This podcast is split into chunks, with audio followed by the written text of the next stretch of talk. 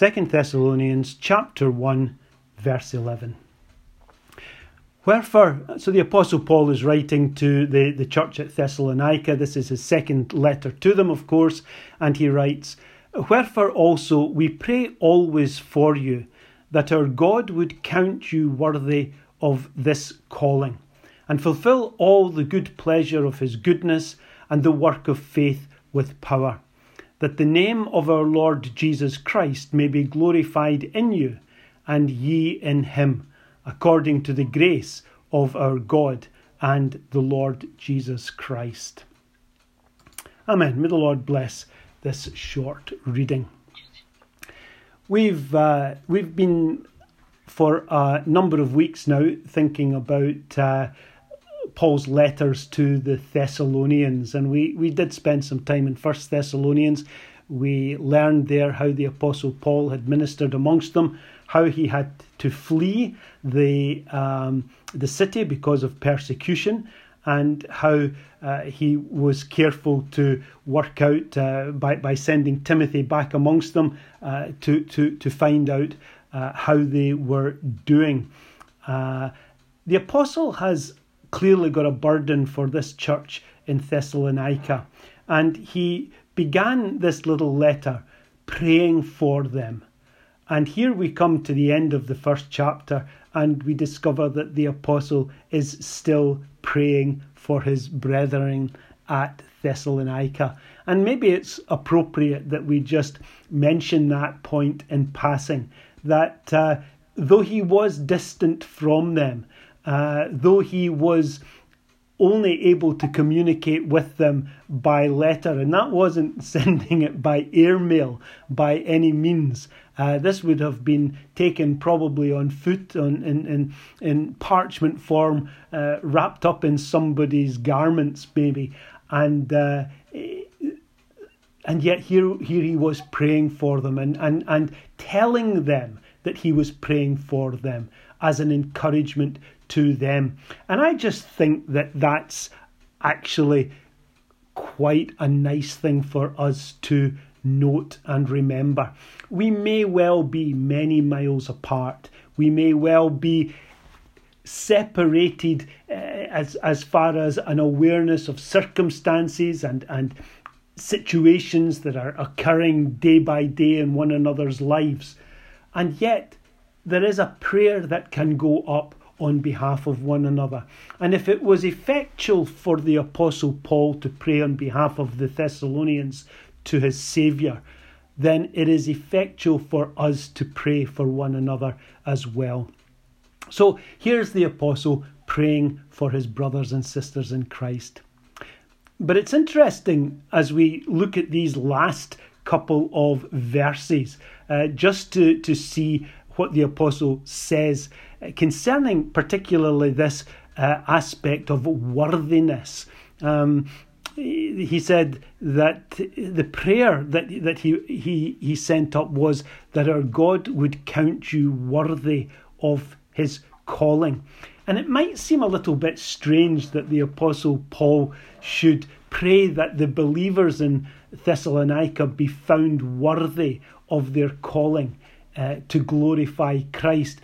Uh, what possible measure of worthiness might Paul expect to find in these new young believers?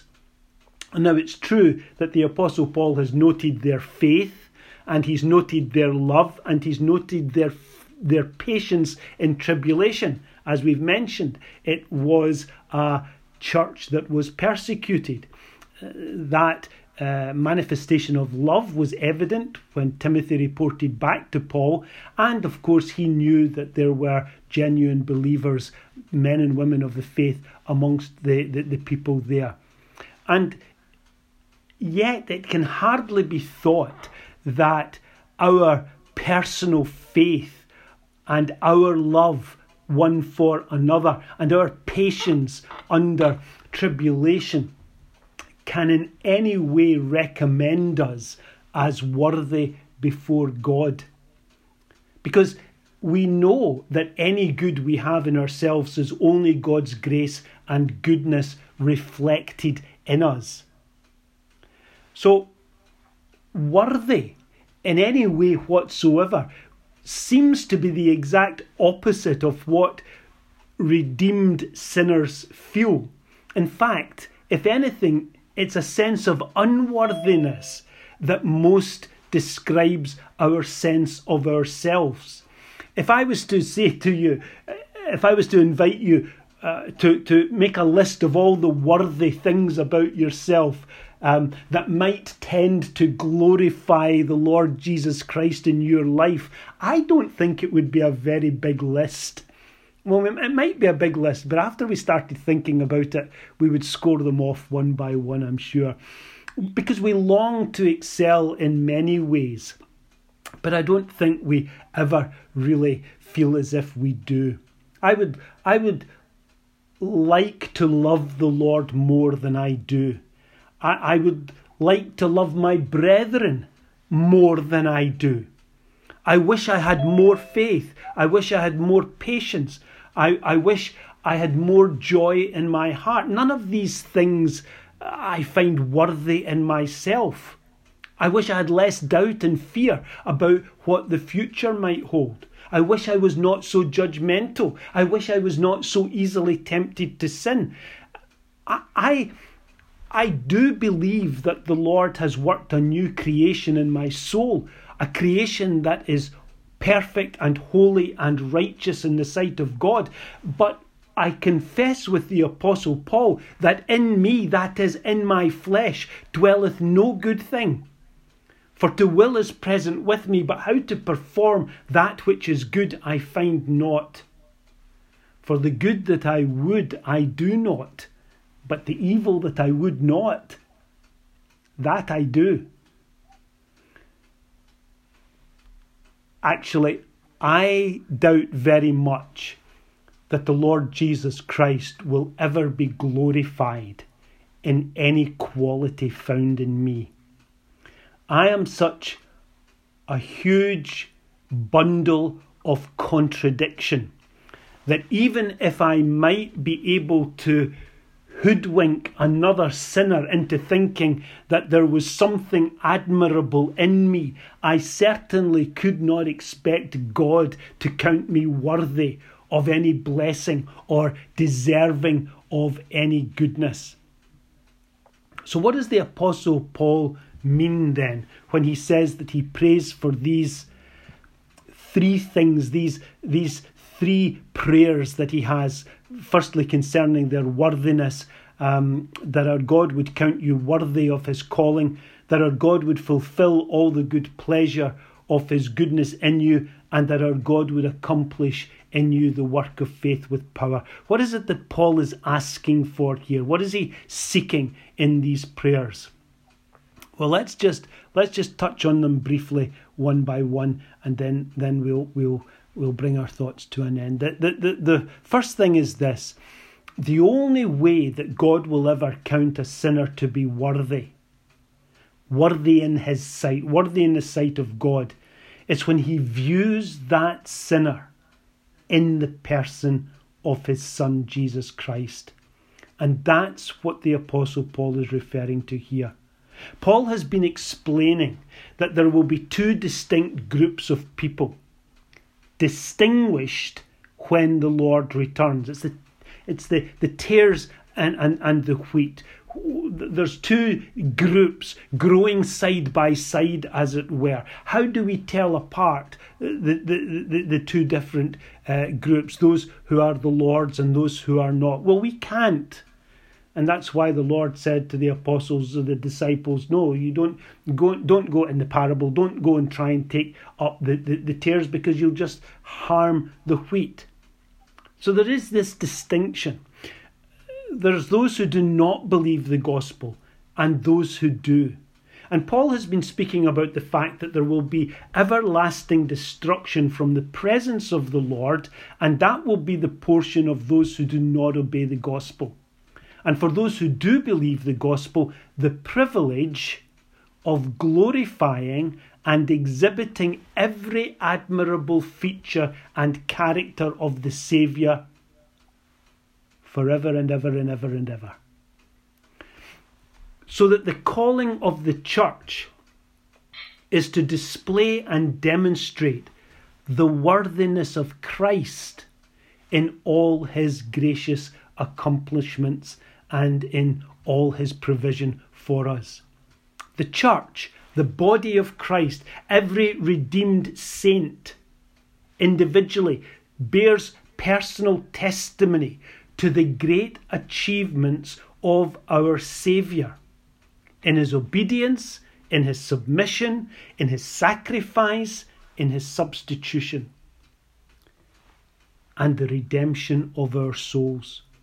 So it is that the very existence of the church, the, the, the fact that there is such a body as the church, the people of God, every redeemed individual believer who comprises that body exhibit and bear witness to the glory of the Saviour and all that he has done. The second thing that the Apostle Paul prays for here in these verses is that God would fulfil all the good pleasure of his goodness in the Thessalonians. And he's talking about the Thessalonians, but he could just as well be speaking about us, because these, these New Testament epistles, these letters written so long ago to, to, to people long dead, long gone, are preserved because there is a continuity of blessedness that comes to the Lord's people in Christ. So he's talking about us. And Christ will be glorified in the judgment of the wicked and in the salvation of the church. Both outcomes, judgment and salvation, reveal the attributes of our Almighty God. Holy wrath and holy love both display the glorious and admirable perfections of Christ. And Paul has spoken of how the punishment of the wicked will be demonstrated when the Lord Jesus Christ comes back, and will demonstrate the glory of Christ's power. So the salvation of the saints demonstrates the perfections of God's goodness. Judgment and glorification, hell and heaven, both display the power of Christ. And Paul has a good hope for the believers at Thessalonica. He has seen evidence of grace in the lives of these people, personally and by reputation. He believed as he did concerning the believers at Ephesus that they were God's handiwork. Or as he writes to the Ephesians, his workmanship, created in Christ Jesus unto good works which God had before ordained, that they should fulfill those good works. And, and so he prays, as he did again for another church, the church at Philippi, that he which hath begun a good work in you will perform it until the day of Jesus Christ.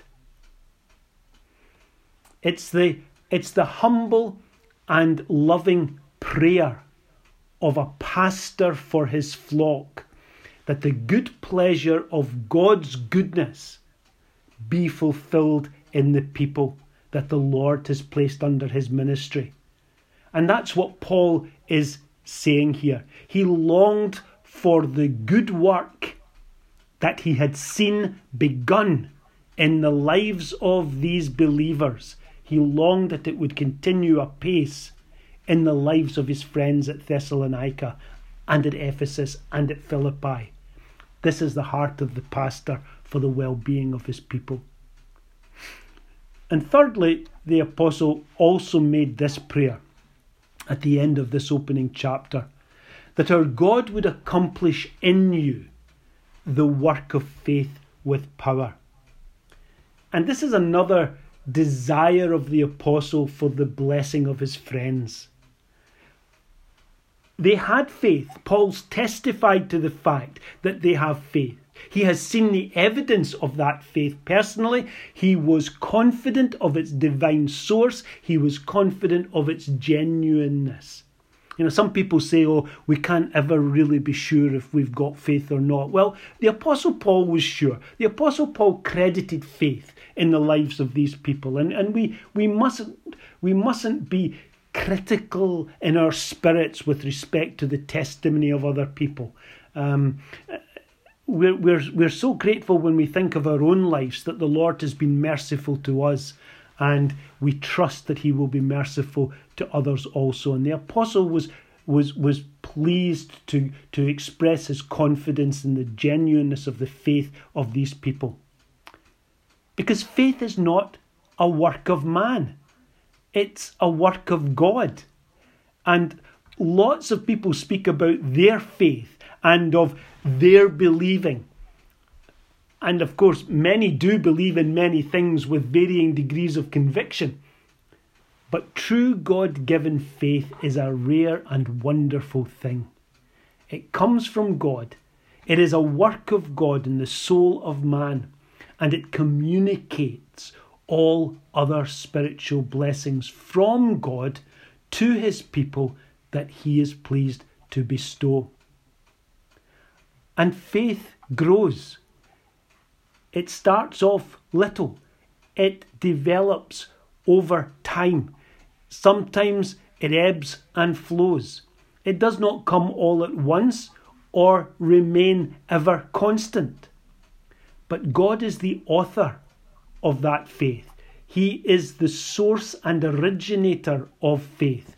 And it is God alone that can bring it to its full extent and maturity by an act of his power. And therefore it is very appropriate that the Apostle Paul should long to see that growth and development and maturity in faith in the life of this young church. I truly believe that faith serves the Lord's people by providing sufficient strength and enabling to meet the appropriate need of the day. And I've been spending a little bit of time, even today, with a couple of the Lord's people who are in a very poor way. And I believe that the Lord will be encouraging their faith, even in the depths of perhaps their own souls in a way that they could not vocalize or explain. The Lord does not give us great faith, except he then gives us a cause for it to be greatly exercised. And if we have the great exercise of faith, we may be confident that the Lord will give faith commensurate to the need. He gives a cause and he gives the faith to exercise. Little as our faith might be at any particular time, he will increase it as the need of the day arises. Sometimes a believer becomes afraid because they feel they have not enough faith to see them through an especially hard experience. But remember what Paul has said here. It is God who accomplishes the work of faith, and he does it with divine power in the lives of his people. It is not up to us to generate that faith within ourselves. It is up to us to go empty-handed to the Lord in our need and ask for the faith that we require. And maybe we should just conclude here by stating that despite the contradictions that we see and feel within ourselves, and the doubts and the fears that persist in our own hearts and minds, and the failures that we leave behind us in our wake every day, every child of God can be encouraged and comforted by Paul's prayer for the Thessalonians and for them as well. The Apostle Paul says concerning the Thessalonians, and we take it to ourselves, "We pray always for you, that our God would count you worthy of this calling, and fulfill all the good pleasure of his goodness and the work of faith with power, that the name of our Lord Jesus Christ may be glorified in you, and ye in him, according to the grace of our God and the Lord Jesus Christ. May the Lord bless these thoughts to us. Amen.